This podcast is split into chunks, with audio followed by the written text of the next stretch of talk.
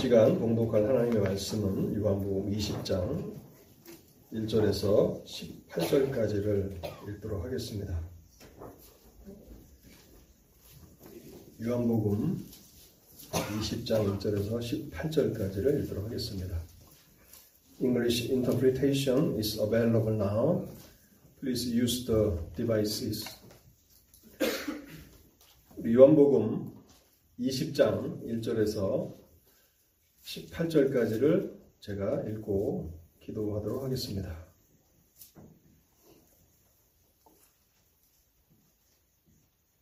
안식 후 첫날 일찍이 아직 어두울 때에 막달라 마리아가 무덤에 와서 돌이 무덤에서 옮겨진 것을 보고 시몬 베드로와 예수께서 사랑하시던 그 다른 제자에게 달려가서 말하되 사람들이 주님을 무덤에서 가져다가 어디 두었는지 우리가 알지 못하겠다 하니 베드로와 그 다른 제자가 나가서 무덤으로 갈새 둘이 같이 다름질 하더니 그 다른 제자가 베드로보다 더 빨리 달려가서 먼저 무덤에 이르러 구부려 세마포 놓인 것을 보았으나 들어가지는 아니하였더니 시몬 베드로는 따라와서 무덤에 들어가 보니 세마포가 놓였고 또 머리를 쌌던 수건은 세마포와 함께 놓이지 않고 딴 곳에 쌌던 대로 놓여 있더라. 그때야 무덤에 먼저 갔던 그 다른 제자도 들어가 보고 믿더라. 그들은 성경에 그가 죽은 자 가운데서 다시 살아나야 하리라 하신 말씀을 아직 알지 못하더라. 이에 두 제자가 자기 집에 자기 집으로 돌아가니라. 마리아는 무덤 밖에 서서 울고 있더니 울면서 부풀려 무덤 안을 들여다 보니 흰옷 입은 두 천사가 예수의 시체 누웠던 곳에 하나는 머리편에 하나는 발편에 앉았더라. 천사들이 이르되 여자여 어찌하여 우느냐 이르되 사람들이 내 주님을 옮겨다가 어디 두었는지 내가 알지 못함이니이다. 이 말을 하고 뒤로 돌이켜 예수께서 서 계신 것을 보았으나 예수이신 줄은 알지 못하더라. 예수께서 이르시되 여자의 어찌하여 울며 누구를 찾느냐 하시니 마리아는 그가 동산지기인 줄 알고 이르되 주여 당신이 옮겼거든 어디 두었는지 내게 이르소서 그리하면 내가 가져가리이다. 예수께서 마리아야 하시거늘 마리아가 돌이켜 히브리 말로 라보니 하니 이는 선생님이라는 말이라. 예수께서 이르시되 나를 붙들지 말라. 내가 아직 아버지께로 올라가지 아니하였노라. 너는 내 형제들에게 가서 이르되 내가 내 아버지 곧 너희 아버지 내 하나님 곧 너희 하나님께로 올라간다 하라 하시니 막달라 마리아가 가서 제자들에게 내가 주를 보았다 하고 또 주께서 자기에게 이렇게 말씀하셨다 이르니라. 아멘. 잠시 기도하겠습니다.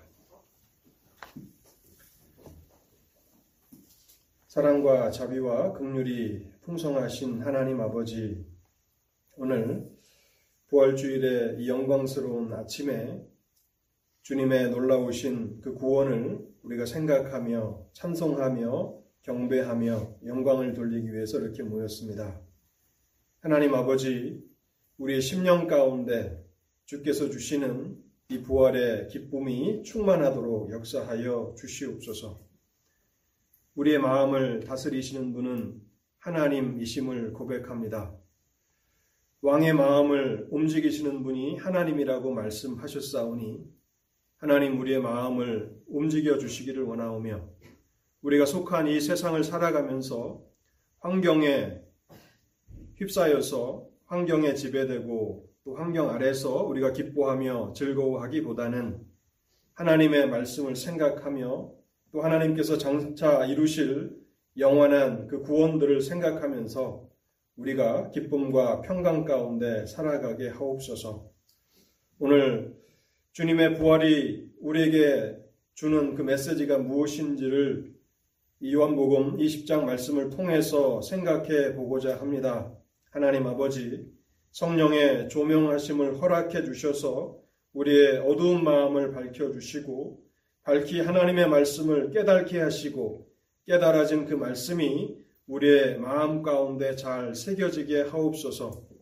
또한 연약한 종 하나님의 말씀을 증거하기 위해서 단 위에 섰습니다. 불쌍히 여겨주시고 하나님의 능력으로 함께하여 주셔서 주님의 진리만을 온전히 전달하게 하옵소서. 이 시간을 주의 성령께 온전히 의탁하올 때에 이 모든 말씀 우리 주님 예수 그리스도의 이름으로 기도하옵나이다. 아멘. 안식 후 첫째 날 일찍이 그것도 아직 어두울 때에 막달라 마리아는 주님의 무덤을 찾아갑니다. 본문은 막달라 마리아가 주님의 무덤을 찾았던 그 시간을 두 번이나 강조합니다. 그 시각은 아직 동이 트기 전이었고 어두울 때라고 그렇게 말씀하고 있습니다. 요한복음 20장과 병행 구절인 마가복음 16장에 보면요.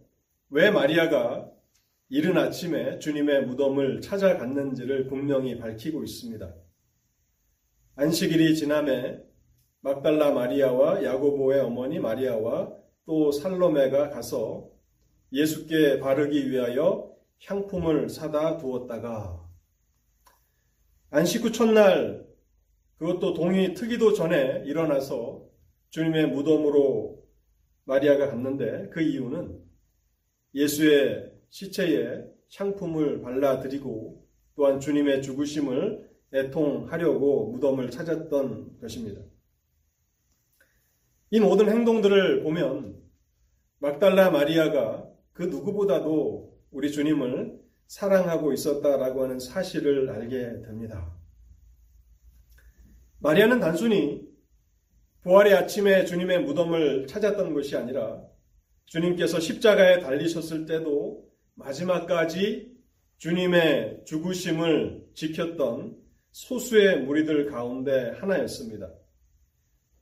요한복음 20장과 같은 내용을 다루고 있는 마태복음 27장에 보면요. 예수 그리스도께서 십자가에 달리셨을 때에 주님을 끝까지 곁에서 지켰던 사람들을 기록하고 있습니다. 마태복음 27장 55절과 56절에 보시면요. 예수를 섬기며 갈릴리에서부터 따라온 많은 여자가 거기 있어 멀리서 바라보고 있더니 그 중에는 막달라 마리아와 또 야고보와 요셉의 어머니 마리아와 또 세베대 아들들의 어머니도 있더라. 그래도 비교적 많은 무리들이 그리스도께서 십자가에 달리셨을 때 주님 곁에서 주님을 지켜보았습니다. 그리고 나서 이제 59절부터 61절은 주님의 그 장례를 다루고 있는데요. 이때에도 막달라 마리아는 주님의 그 장례 자리를 지킵니다. 요셉이 시체를 가져다가 깨끗한 세마포로 싸서 바위 속에 판 자기 새 무덤에 넣어두고 큰 돌을 굴려 무덤 문에 놓고 가니 거기 막달라 마리아와 다른 마리아가 무덤을 향하여 앉았더라. 주님께서 십자가에 달리신 그 시간부터 십자가에서 운명하실 때까지 그 자리를 떠나지 않고 주님의 고난받으심을 지켜보았습니다. 그리고 주님께서 돌아가신 후에 요셉이라고 하는 사람이 빌라도의 허락을 받아서 주님을 무덤에 장사하게 되는데 그때에도 주님을 장사하는 그 자리에 막달라 마리아와 다른 마리아가 있었다고 말씀하고 있는 것입니다. 최후의 그 순간까지 주님의 그 장례를 지켰던 여인이 바로 막달라 마리아입니다. 성경이 이 모든 그 기사들을 세세하게 기록하고 있는데 이 모든 마리아의 행동을 우리가 종합해 보면 그 누구보다도 막달라 마리아는 주님을 사랑하는 사람이었다라고 하는 사실을 알게 됩니다. 이 부활의 영광스러운 이 역사적인 그 순간에 등장했던 이 사람들은 바로 주님을 사랑하는 사람들이었습니다. 근데 우리가 본문을 통해서 생각해 보는 것은요. 주님을 사랑하는 것만으로는 충분하지는 않다는 것입니다. 주님을 사랑하는 것은 우리에게 있어서 너무 필요한 것이고 칭찬받을 만한 일입니다. 그런데 주님을 사랑하는 것만으로는 충분하지 않고 우리가 주님을 사랑할 뿐만 아니라 주님의 말씀을 마음에 잘 새기며 살아야 한다는 사실을 우리는 요한복음 20장을 통해서 생각하게 됩니다. 주님의 무덤에 도착했을 때 마리아는 무덤을 막고 있는 돌이 옆으로 굴러져 있는 것을 봅니다. 그리고 즉각적으로 누군가가 주님의 시체를 훔쳐갔다고 결론을 내리고 베드로와 요한을 찾아갑니다. 주님의 그 무덤에 무덤을 막고 있는 돌이 옆으로 굴러져 있는데 그것을 볼 때에 자신이 눈으로 보는 것을 따라서 판단하고 있는 것이죠. 주님이 지금까지 하셨던 그 말씀을 마음에 담아 두었다면, 아, 주님께서 말씀하신 대로, 약속하신 대로 3일 만에 부활하셨구나라고 생각하면서 기뻐하며 그 영광의 부활을 증거했을 텐데, 마리아는 거기까지는 나아가지 못하고 있는 것입니다. 그래서 자신의 눈으로 보는 것을 따라서 누군가 주님의 시체를 가져갔다고 생각하고 근심과 걱정 가운데서 베드로와 요한을 찾아갑니다. 마리아로부터 이 이야기를 들은 베드로와 요한은 무덤까지 달려갑니다. 사절 말씀에 둘이 같이 다름질 하더니 여러분 어디를 가실 때 달려서 가신 적이 있으십니까? 뭐 우리가 미국에 사니까 가까운 거리도 차를 타고 가죠. 근데 뭐 집에 집에 있을 때나 뭐 마을을 걸을 때 이렇게 걸어 다니는 거는 우리도 종종 하지만 어딘가를 갈 때에 다름질해서 가는 적은 뭐 어렸을 때 빼고는 별로 없었던 것 같아요. 근데 지금 베드로와 요한은 마리아의 그 이야기를 듣고 나서 무덤까지 달려갑니다. 우리는 이 성경의 기사를 통해서 베드로와 요한이 여전히 자신들의 주님을 변함없이 사랑하고 있다라고 하는 사실을 발견하게 됩니다. 사랑하시는 주님의 시신을 누군가가 가져갔다면 베드로나 요한은 걸어서 갈 수 없었던 것이죠. 그래서 다름질하면서 그 사실이 진실인지를 확인하기 위해서 무덤까지 달려갔다고 말하고 있는 것입니다. 주님께서 십자가에서 죽으셨을 때 제자들은 크게 낙담하였습니다. 주님의 말씀을 마음에 잘 새기지 못했고 보이는 현실만을 바라보면서 자신들의 전부라고 생각하셨던 그런 주님이 십자가에 달리셨을 때 그들은 절망하였고 낙담하였습니다. 특별히 베드로는 세 번이나 공개적으로 주님을 모른다고 부인했던 그 일로 인해서 깊은 영적인 침체 가운데 빠져 있었습니다. 그렇지만 그들이 사랑하시는 주님의 그 소식을 듣게 되었을 때에 그들은 여전히 그들 마음 한켠에 주님을 사랑하고 있었다라고 하는 것을 우리는 알게 됩니다. 그리고 이 세 사람이 무덤에 도착해서 주님께서 부활하셨다는 그 증거들을 봅니다. 요한복음 20장이 우리에게 전달하는 부활의 증거는 크게 두 가지인데요. 첫 번째는 무덤을 막고 있던 돌이 옆으로 굴려진 것입니다. 주님의 그 신변에 무엇인가 놀라운 변화가 일어났다는 것이죠. 두 번째는요, 주님의 몸을 감쌌던 세마포와 머리를 쌌던 수건이 무덤 안에 놓여 있었다는 것입니다. 물론 주님의 부활을 믿지 않는 사람들은 주님의 무덤을 막고 있던 돌이 옮겨진 것은 누군가가 주님의 시체를 가져가기 위해서 옆으로 치운 것이라고 반박할 수도 있습니다.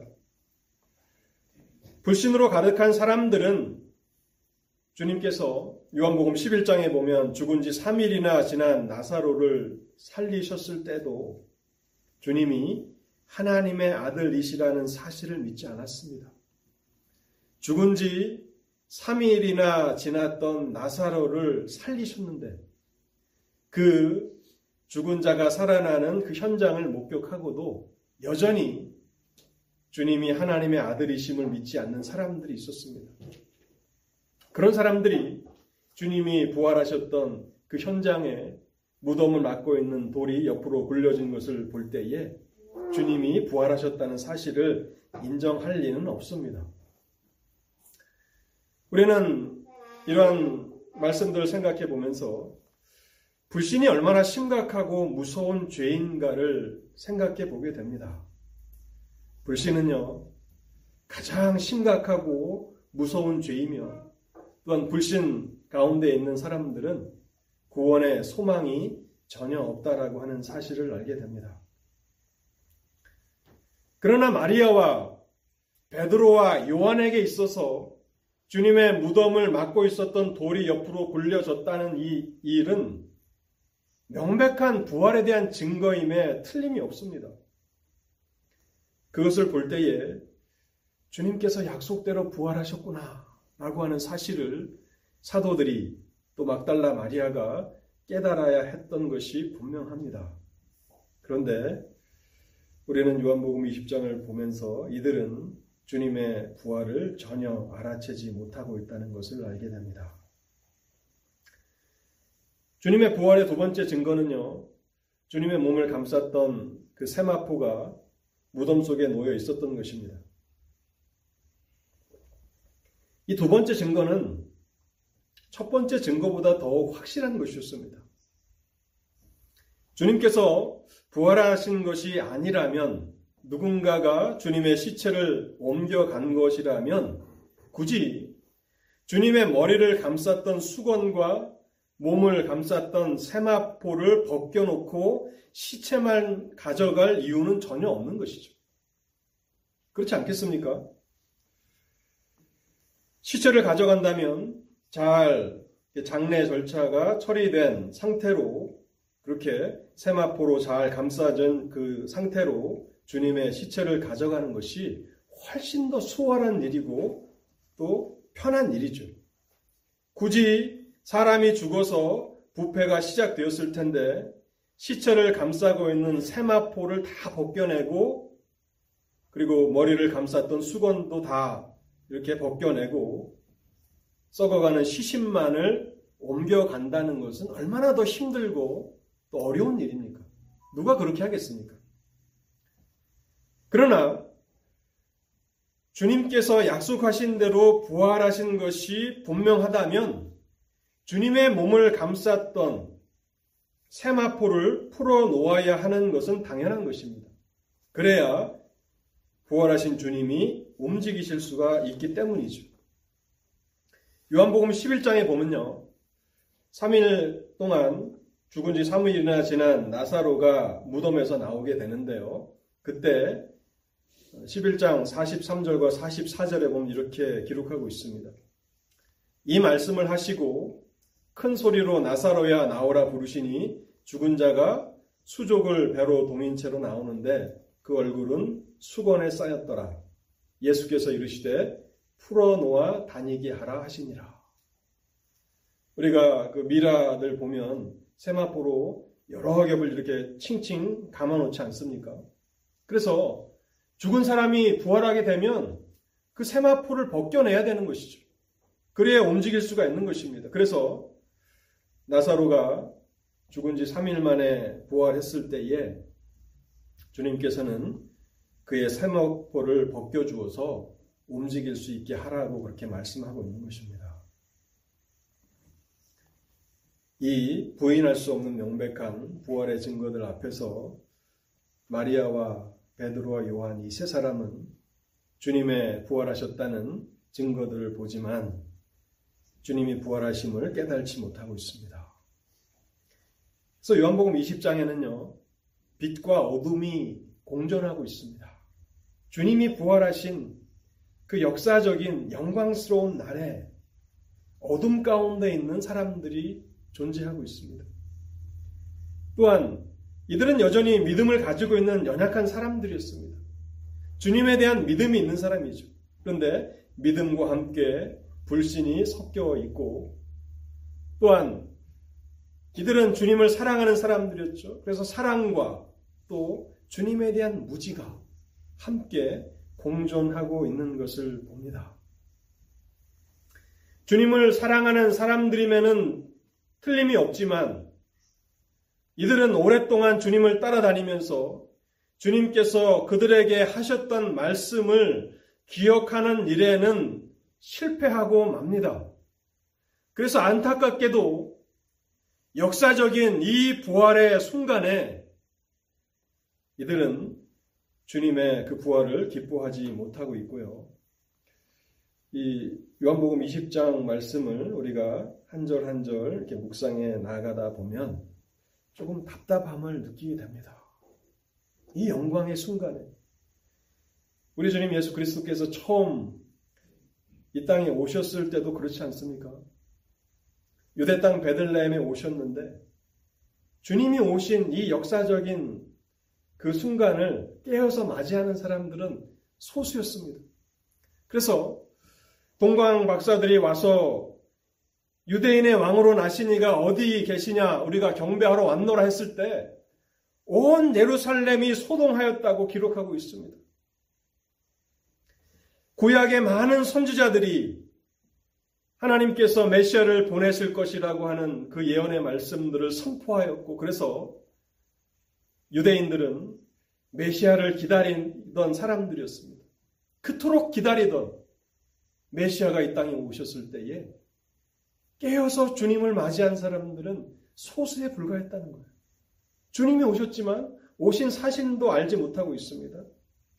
그런데 주님이 우리의 구원을 위해서 우리의 죄를 위해서 십자가에 달리시고 우리를 의롭다 하시기 위해서 부활하셨는데 그 부활하신 이 영광의 아침에 많은 사람들이 주님의 부활하심을 알지 못한다는 것입니다.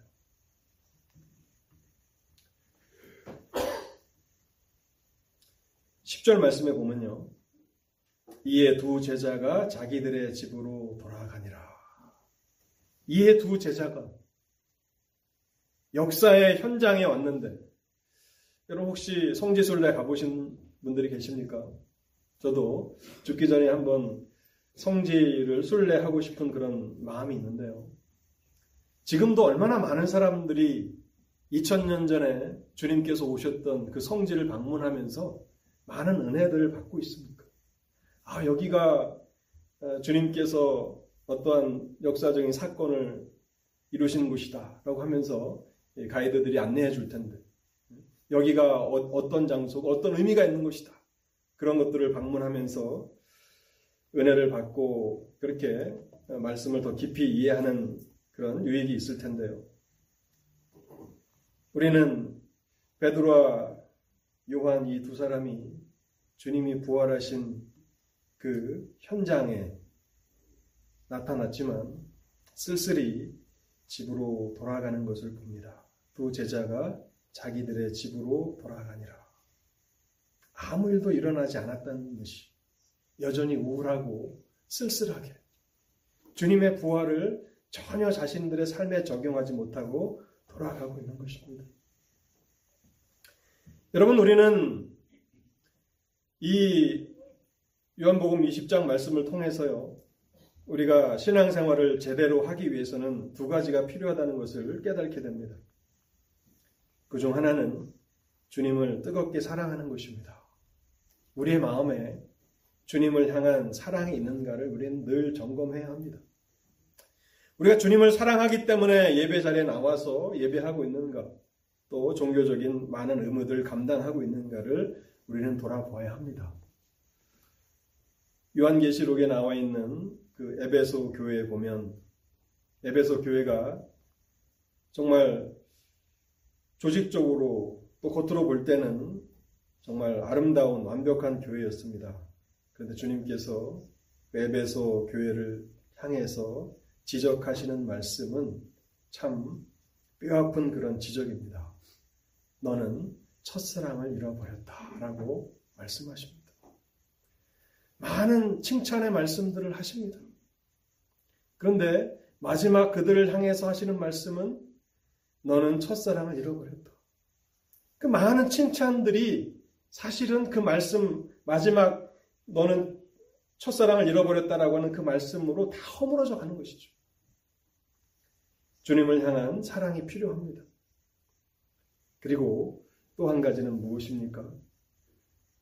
주님의 말씀을 기억하며 살아야 한다는 것입니다.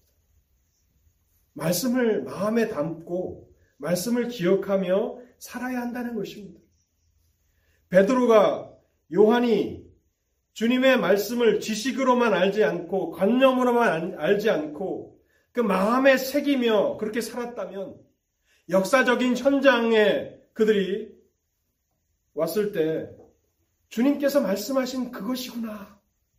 주님이 그렇게 3일 만에 부활하시겠다고 말씀하신 그대로 주님이 살아나셨구나. 우리 주님이 십자가에 달리셔서 죽으셨을 뿐만 아니라 다시 살아나셨구나 라고 하는 사실을 깨닫고 얼마나 기뻐하며 이 소식을 전하며 그렇게 그 아침에 부활의 증인들로 하나님을 기쁘시게 할 수 있었겠습니까?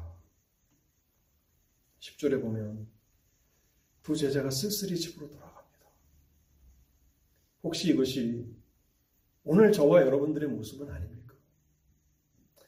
교회 와서는 부활의 이 기쁨을 찬송하고 예배하지만 돌아갈 때는 아무 일도 없었다는 듯이 주님의 부활이 나의 삶과 무슨 관련이 있느냐라고 생각하면서 그렇게 우리도 부활을 우리의 삶에 적용하지 못하며 살아가는 것은 아닙니까?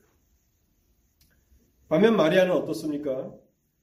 두 제자들이 집으로 돌아간 뒤에도 계속 무덤에 남아 있습니다. 그때에 두 천사가 나타났다고 11절과 12절에 기록되어 있습니다. 마리아는 무덤 밖에 서서 울더니 울면서 구부려 무덤 안을 들여다보니 흰옷 입은 두 천사가 예수의 시체에 누웠던 곳에 하나는 머리편에 하나는 발편에 앉았더라. 우리는 이 본문을 묵상하면서 이런 질문을 하게 됩니다. 이 천사가 이때 나타난 것인가 하는 것입니다. 저는 그렇게 생각하지 않습니다. 주님이 부활하시는 그 순간부터 천사들이 무덤의 돌을 옮겼을 것이고 주님의 부활하심을 천사들이 맞이하고 환영하였을 것입니다. 두 천사라고 되어 있는데 가브리엘과 미가엘 가장 천사 가운데서 뛰어난 이 두 천사가 왔을 것입니다. 그렇지 않습니까? 만왕의 왕께서 부활하시는데 가장 천사들 가운데서 주의가 높은 천사들이 와서 주님의 이 부활을 맞이하는 것이 너무나 당연한 것이죠. 그런데 왜 본문은 11절에 보면 베드로와 요한이 돌아간 이후에 천사들이 이제 나타난 것처럼 기록하고 있는 것입니까? 저는 이것이 이 순간에 천사가 나타났다기보다는 마리아가 천사의 존재를 인식하지 못하고 있었다라고 해석하는 것이 더 맞다고 생각합니다. 천사들은 하나님과 같은 영적인 존재들입니다. 그렇죠? 그래서 우리가 영적인 무감각한 상태 가운데 살아간다면 그들이 우리 옆에 있어도 우리는 그들의 존재를 느끼지 못합니다. 그래서 여전히 부활의 증인들로서 무덤 안에 천사들이 있었지만 베드로도 또 요한도 마리아도 그들의 존재를 눈치채지 못하고 있는 것입니다. 13절에 보면 천사들이 마리아에게 이렇게 질문합니다. 여자여 어찌하여 우느냐? 우리는 어찌하여라고 하는 이 말에 천사들의 마음이 들어있다고 생각할 수 있습니다. 여자여 어찌하여 우느냐? 왜 울고 있느냐 하는 것입니다. 주님이 부활하신 이 영광스러운 날에 마리아야 왜 너는 울고 있느냐? 아무도 마리아를 위로해 줄 수 없을 것처럼 그렇게 절망적으로 마리아는 울고 있습니다. 그것을 보면서 천사들은 어찌하여 우느냐 하는 것입니다. 이 질문은요, 마리아의 영적인 둔감함을 깨뜨리기 위한 의도가 있는 것이 분명합니다. 지금 네가 울고 있는 것이 합당한 것이냐? 주님의 부활하심 앞에서 우는 것이 합당한 반응이냐 하는 것이죠. 이 천사들은 우리의 불신과 영적인 무감각함에 대해서 놀라고 있는 것입니다. 제자들의 불신, 마리아의 영적인 무감각함에 대해서 놀라면서 어찌하여 라고 말하고 있는 것입니다. 마리아는 여전히 주님의 부활하심을 깨달지 못하고 슬퍼하고 울고 있습니다. 근데 여러분, 주님께서 부활하시지 않고 마리아가 마가복음 16장에 있는 것처럼 향품을 가지고 가서 무덤에 계신 주님의 시체에 향품을 발랐다면 어떠한 일이 일어나는 것입니까? 마리아는 지금 주님의 시체가 없어졌다고 해서 울고 있잖아요. 없어진 게 아니라 무덤에 그대로 주님의 시신이 남아 있고 그래서 향품을 발라 드립니다. 만약 그랬다면 그 상황이야말로 가장 통곡해야 하는 상황이 아닙니까? 주님께서 부활하지 못하시고 주님의 시체가 무덤에 그대로 남아 있었다면 주님이 지금까지 가르치시고 약속하신 모든 약속은 헛된 것이 되는 것입니다. 주님의 모든 사역과 가르침과 십자가상의 모든 희생도 다 헛된 것입니다. 따라서 예수를 믿었던 사랑했던 마리아는 죄의 용서함을 받지 못한 채 여전히 자기 죄 가운데 그대로 남아 있었을 것입니다. 이것이야말로 통곡해야 되는 상황이 아닙니까? 우리가 신앙생활을 하면서 주님의 말씀의 그 지식을 우리 마음 가운데 잘 새기지 못하고 삶에 적용하지 못할 때가 얼마나 많이 있습니까? 그래서 말씀을 듣지만 말씀을 듣지 못한 사람처럼 살아갈 때가 얼마나 많습니까? 하나님의 말씀이 우리의 삶에는 얼마나 영향력을 발휘하지 못하고 실패할 때가 많이 있습니까? 말씀을 1년 들었던 성도와 10년을 들었던 성도가 차이가 없을 때가 얼마나 많습니까? 여러분, 우리가 어떤 모임에 모여서 어떤 악기를 배운다고 했을 때 피아노를 1년 배운 사람과 10년 배운 사람이 차이가 없다 그러면 그것은 얼마나 통탄할 일입니까? 그것처럼 하나님의 말씀이 전혀 우리의 삶에 영향력을 발휘하지 못하며 그렇게 힘을 쓰지 못하는 경우가 얼마나 많습니까? 베드로처럼 요한처럼 막달라 마리아처럼 주님의 말씀을 흘려 듣고 마음에 담아두지 못할 때가 얼마나 많습니까? 그래서 현실을 진단하는데 눈으로 보는 것으로만 판단합니다. 하나님의 말씀을 적용해서 우리가 생각하고 판단하지 못하고 눈으로 보이는 것만 그렇게 믿으면서 판단할 때에 우리는 마리아와 같이 아무런 이유도 없이 현실의 삶에서 두려워하고 또 불안해하고 염려하며 슬퍼하며 그렇게 살아간다는 것입니다. 근데 바울은 우리의 삶과 또 우리의 환경을 변화시키는 말씀의 능력에 대해서 설명하면서 고린도후서 6장 9절과 10절에서 이렇게 말합니다. 무명한 자 같으나 유명한 자요 죽은 자 같으나 보라 우리가 살아 있고 징계를 받는 자 같으나 죽임을 당하지 아니하고 근심하는 자 같으나 항상 기뻐하고 가난한 자 같으나 많은 사람을 부유하게 하고 아무것도 없는 자 같으나 모든 것을 가진 자로다. 말씀은 우리의 삶과 처한 환경을 변화시키는 능력입니다.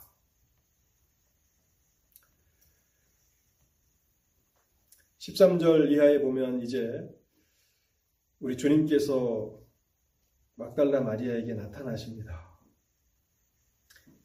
이 천사가 나타나고 막달라 마리아가 나타나는 것은 그 시간 순서로 천사가 임했고 주님께서 임하셨다기보다는 부활하신 주님은 부활하신 이후에 그그 무덤가에 여전히 계셨던 것입니다. 천사들도 그대로 있었던 것이죠. 근데 막달라 마리아가 천사들을 알아보지 못하고 그들을 그곳에서 일하는 사람으로 생각했던 것처럼 부활하신 주님께서 그녀 옆에 서 계시지만 마리아는 주님조차도 인식하지 못하고 있습니다. 13절 하반절에서부터 14절까지 읽어보겠습니다. 사람들이 내 주님을 옮겨다가 어디 두었는지 내가 알지 못하나이다. 이 말을 하고 뒤로 돌이켜 예수께서 서 계신 것을 보았으나 예수이신 줄은 알지 못하더라. 예수이신 줄은 알지 못하더라. 빛과 어둠이 여전히 나타나고 있습니다. 부활하신 주님께서 나타나십니다. 얼마나 영광스러운 순간입니까? 그런데 막달라 마리아는 그분이 주님이신 줄을 알지 못하고 있다는 것입니다. 여러분, 주님께서 부활하신 이후에 이제 그 복음서에 보면 여러 곳에 나타나셔서 제자들을 깨우치시는데요. 그 엠마우로 가는 제자들에게도 나타나시죠.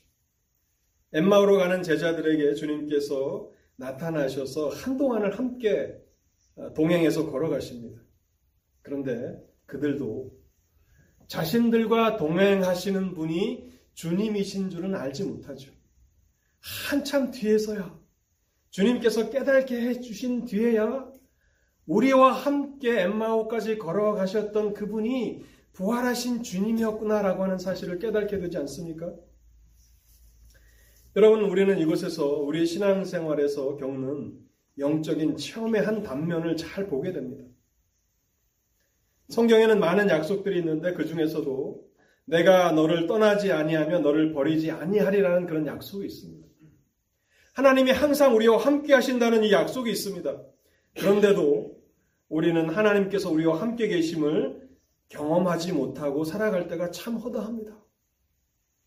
아무도 나와 함께 하는 사람이 없다고 그렇게 우리가 말하면서 불평하며 원망할 때가 많이 있습니다. 근데 여러분, 우리가 주님의 임재를 경험하지 못하는 그 원인이 어디 있습니까? 그것은 하나님께서 약속을 잊어버리셨기 때문이 아니라 우리가 영적으로 둔감한 상태로 살아가기 때문에 영적으로 깨어있지 못하기 때문에 주님이 약속하신 그대로 우리의 삶에 임재하시며 우리의 삶에 동행해 주심에도 불구하고 우리는 그것을 전혀 알지 못한다는 것입니다. 여러분 이것이 불신자에게 일어난 일이 아니라 막달라 마리아 주님을 지극히 사랑했던 이 마리아에게 일어났던 일입니다. 부활하신 주님이 막달라 마리아에게 나타나시지만 막달라 마리아는 알지 못해요. 그분이 주님이시라는 걸 알지 못해요. 얼마나 충격적인 일입니까? 우리가 하나님을 하나님의 예배 가운데 나올 때 하나님의 임재를 경험하지 못한다고 불평할 수 있습니다. 하나님이 우리의 삶에 동행해 주시지 않는다고 불평할 수 있습니다. 그런데 그 원인이 어디에 있는가를 우리는 요한복음 20장을 통해서 알게 된다는 것입니다. 하나님이 우리의 예배 가운데 임재하셔도 우리가 하나님의 임재를 깨달지 못할 수 있고요.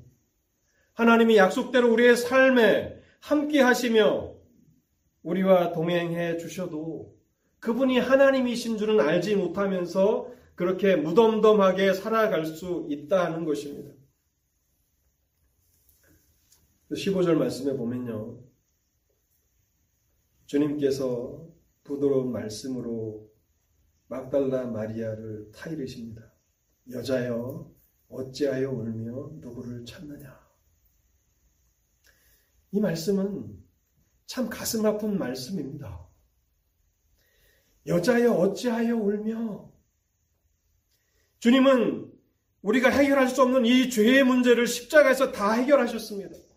그리고 하나님의 아들로서 부활하셨고 이제 승천하셔서 주님의 피로 이루신 그 속죄의 그 피를 하늘 성수에 뿌리심으로 영원하고 완전한 속죄를 완성하십니다. 그래서 우리는 예수를 믿음을 통해서 죄 용서함을 받고 의롭다 하심을 받게 됩니다. 이 엄청난 주님의 사역의 그 핵심인 부활의 아침에 울고 있는 한 여인을 부드럽게 타이르십니다. 여자여 어찌하여 울며 왜 우느냐는 것입니다. 또 누구를 찾느냐? 네가 찾는 사람이 누구냐 하는 것입니다. 천사들뿐만 아니라 주님께서도 여전히 어찌하여라는 말을 사용하고 계십니다. 현실은 슬퍼하거나 눈물을 일이 전이 아니지만 오히려 정반대지만 마리아는 부활하신 그 영광스러운 아침에 주님의 부활을 기뻐하고 즐거워하지 못합니다. 사랑하는 성도 여러분, 돌아가셔서 오늘 요한복음 20장 말씀을 다시 한번 곰곰이 읽어 보실 수 있기를 바랍니다. 우리가 놓치고 살아가는 것이 무엇인가? 하나님께서 역사적인 그런 일들을 이루셨어도 우리가 여전히 영적으로 무감각한 가운데 살아간다면 하나님이 말씀을 하셨어도 우리가 그 말씀을 흘려 듣고 마음에 새기지 못한다면 아무것도 체험할 수가 없는 것입니다. 아무런 감격도 없고 아무런 기쁨도 없이 그렇게 살아갈 수 있다는 것입니다. 그리고 또한 성경에 보면 애통하는 자가 복이 있다고 산상설교에서 우리 주님께서 말씀하고 계시지 않습니까? 지금 이 말씀은 막달라 마리아에게는 해당되지 않는 말씀일 것입니다. 시대를 분별하면서 마땅히 슬퍼하고 근심하고 애통해야 할 때가 있습니다. 그런데 우리가 영적인 무감각 가운데서 살아간다면 우리는 여전히 먹고 마시고 즐거워하면서 아무 일도 일어나지 않았다라고 생각하면서 살아갈 수도 있습니다. 그리고 덫과 같이 주님의 재림을 맞이할 수도 있는 것입니다. 사랑하는 성도 여러분, 주님을 사랑하는 그 사랑이 다시 회복되기를 위해서 기도하시고요. 또한 말씀의 빛 가운데서 우리가 살아야 합니다. 깨어 있으라고 하는 이 말씀은 우리가 주님을 사랑하는 상태로 있는 것이고 또한 말씀의 빛 가운데서 살아가는 것입니다. 이제 16절 말씀을 생각해 보겠습니다. 예수께서 마리아에 하시거늘 마리아가 돌이켜 히브리 말로 라보니 하니 주님은 참 인내심이 많으십니다. 그리고 무엇보다도 주님은 주님을 진실로 사랑하는 자들의 연약함을 오래 참아 주십니다. 마리아를 이렇게 오랫동안 기다리시는 이유는 한 가지입니다. 마리아가 비록 연약함을 가지고 있고 말씀을 잘 기억하진 못했지만 주님을 사랑하고 있다는 사실을 주님은 아시기 때문에 오래 참아주시며 주님께서 주님 자신을 나타내십니다. 마리아야. 그때 마리아가 돌이켜 선생님, 라보니라고 그렇게 말씀하고 있습니다. 주님은 마음이 상한 자를 치료하시기 위해서 이 땅에 오셨습니다. 그리고 마침내 그의 모든 백성들의 얼굴에서 눈물을 씻어 주실 것입니다. 무엇보다도 주님께서는 가장 먼저 막달라 마리아에게 주님 자신을 나타내셨습니다. 막달라 마리아는 부활의 첫 번째 증인이 되었는데요. 이 구절 때문에 한국에나 또 세계 여러 곳에 여자 목사들이 많이 있지 않습니까? 여성 안수를 주장하는데 우리 교단과 또 제가 안수를 받았던 그 대한예수교 장로회 합동 측에서는 여자 목사 안수를 주지 않습니다. 그런데 그것을 반대하는 사람들이 주로 이제 근거를 내 근거로 삼는 것이 요한복음 20장 말씀입니다. 막달라 마리아가 부활의 첫 번째 증인이었다. 그렇기 때문에 여자도 목사로 세워야 한다라고 말을 하고 있습니다. 그것은 너무 나간 것입니다. 그러나 주님께서 부활하신 주님께서 주님 자신을 가장 먼저 막달라 마리아에게 나타내 주셨다라고 하는 것은 막달라 마리아에게 있어서는 무한한 영광이고 특권인 것은 분명합니다. 베드로가 아니었습니다. 요한이 아니었습니다. 주님이 3년 동안이나 가르쳐 주셨던 열두 제자들이 아니었습니다. 막달라 마리아에게 주님은 처음 나타나셨습니다. 그래서 막달라 마리아는 부활하신 주님의 첫 번째 증인이 될 수 있었습니다. 부활하신 이후에 주님께서는 갈릴리로 가셔서 제자들을 만나시기도 전에 막달라 마리아를 만나시려고 그녀를 그 무덤가에서 기다리고 계셨던 것입니다. 이것은 얼마나 주님이 막달라 마리아의 사랑을 충분하게 보상하고 계시는 것입니까? 주님을 가장 뜨겁게 사랑하는 자들이 가장 큰 은혜를 경험하게 된다는 사실을 우리는 요한복음 20장을 통해서 배웁니다. 잠언 8장 17절, 요한복음 14장 21절 말씀을 읽고 오늘 설교를 마치겠습니다. 잠언 8장 17절 말씀입니다. 나를 사랑하는 자들이 나의 사랑을 입으며 나를 간절히 찾는 자가 나를 만날 것이니라. 또 요한복음 14장 21절 말씀도 읽어보겠습니다. 요한복음 14장 21절입니다. 나의 계명을 지키는 자라야 나를 사랑하는 자니 나를 사랑하는 자는 내 아버지께 사랑을 받을 것이요 나도 그를 사랑하여 그에게 나를 나타내리라. 주님은 차별이 없으십니다. 가장 사랑했던 막달라 마리아에게 주님 자신을 나타내셨습니다.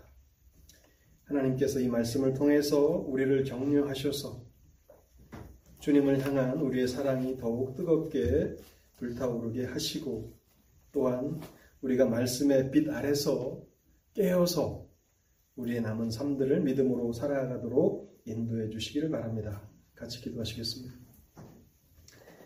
하나님 아버지, 오늘도 요한복음 20장을 통해서 부활의 아침에 일어난 일들을 생각해 보았습니다. 그곳에는 빛이 있었지만 또 함께 어둠이 공존하고 있었습니다. 믿음이 있었지만 또 불신도 나타난 것들을 보았습니다. 주님을 향한 뜨거운 사랑이 있었지만 또 말씀에 대한 무지가 있었던 것을 봅니다. 하나님 이렇게 하나님의 백성들이 연약합니다. 하나님 우리를 불쌍히 여겨 주시옵소서.